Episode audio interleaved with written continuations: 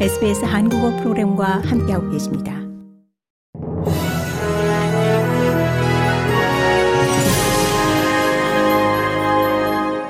(2023년 2월 7일) 화요일 저녁에 SBS 한국어 뉴스입니다.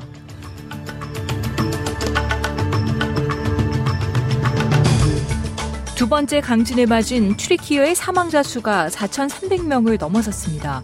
튀르키예 남동부와 시리아에서 규모 7.8의 강진이 발생한 지 몇 시간 뒤 튀르키예 중부와 시리아의 수도 다마스쿠스에서는 다시 규모 5.6의 지진이 발생했습니다.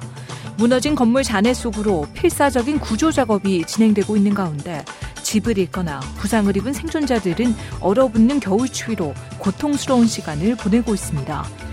시리아의 유엔 인도주의 프로그램 최고 책임자인 엘 모스타파 벤람리씨는 광범위한 규모의 파괴와 연료 부족, 혹독한 겨울 날씨가 구조 작업을 방해하고 있다고 말했습니다.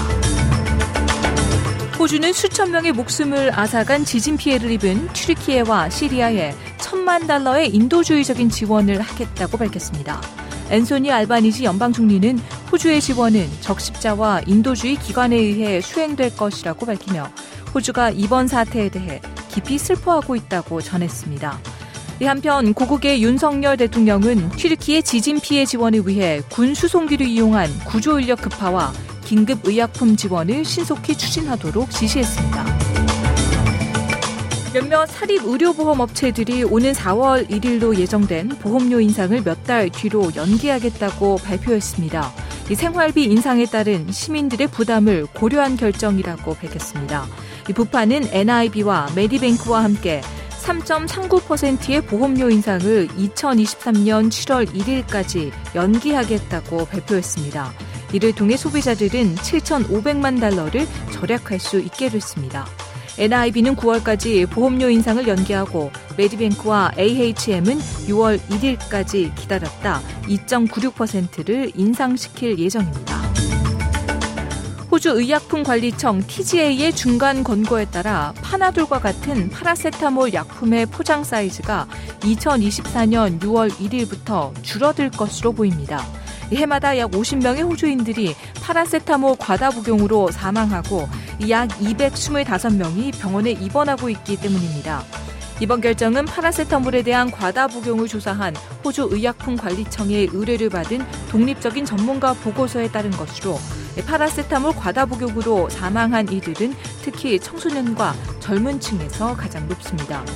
보고서는 집에서 쉽게 파라세타몰을 구입할 수 있는 것이 과다 복용에 영향을 미친다는 내용이 담겨져 있고 패키지 크기를 줄임으로써 충동적인 약물 복용을 감소시킬 수 있음을 시사하고 있습니다.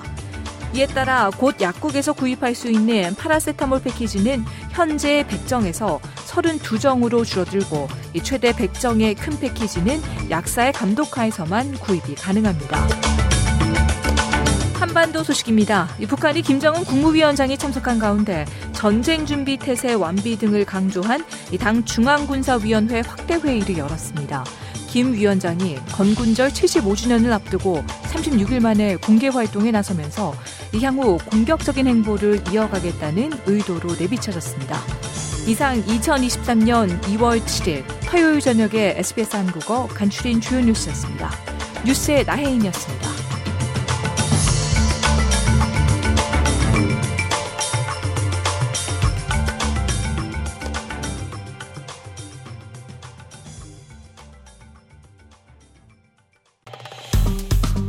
좋아요, 공유, 댓글, SBS 한국어 프로그램의 페이스북을 팔로우해주세요.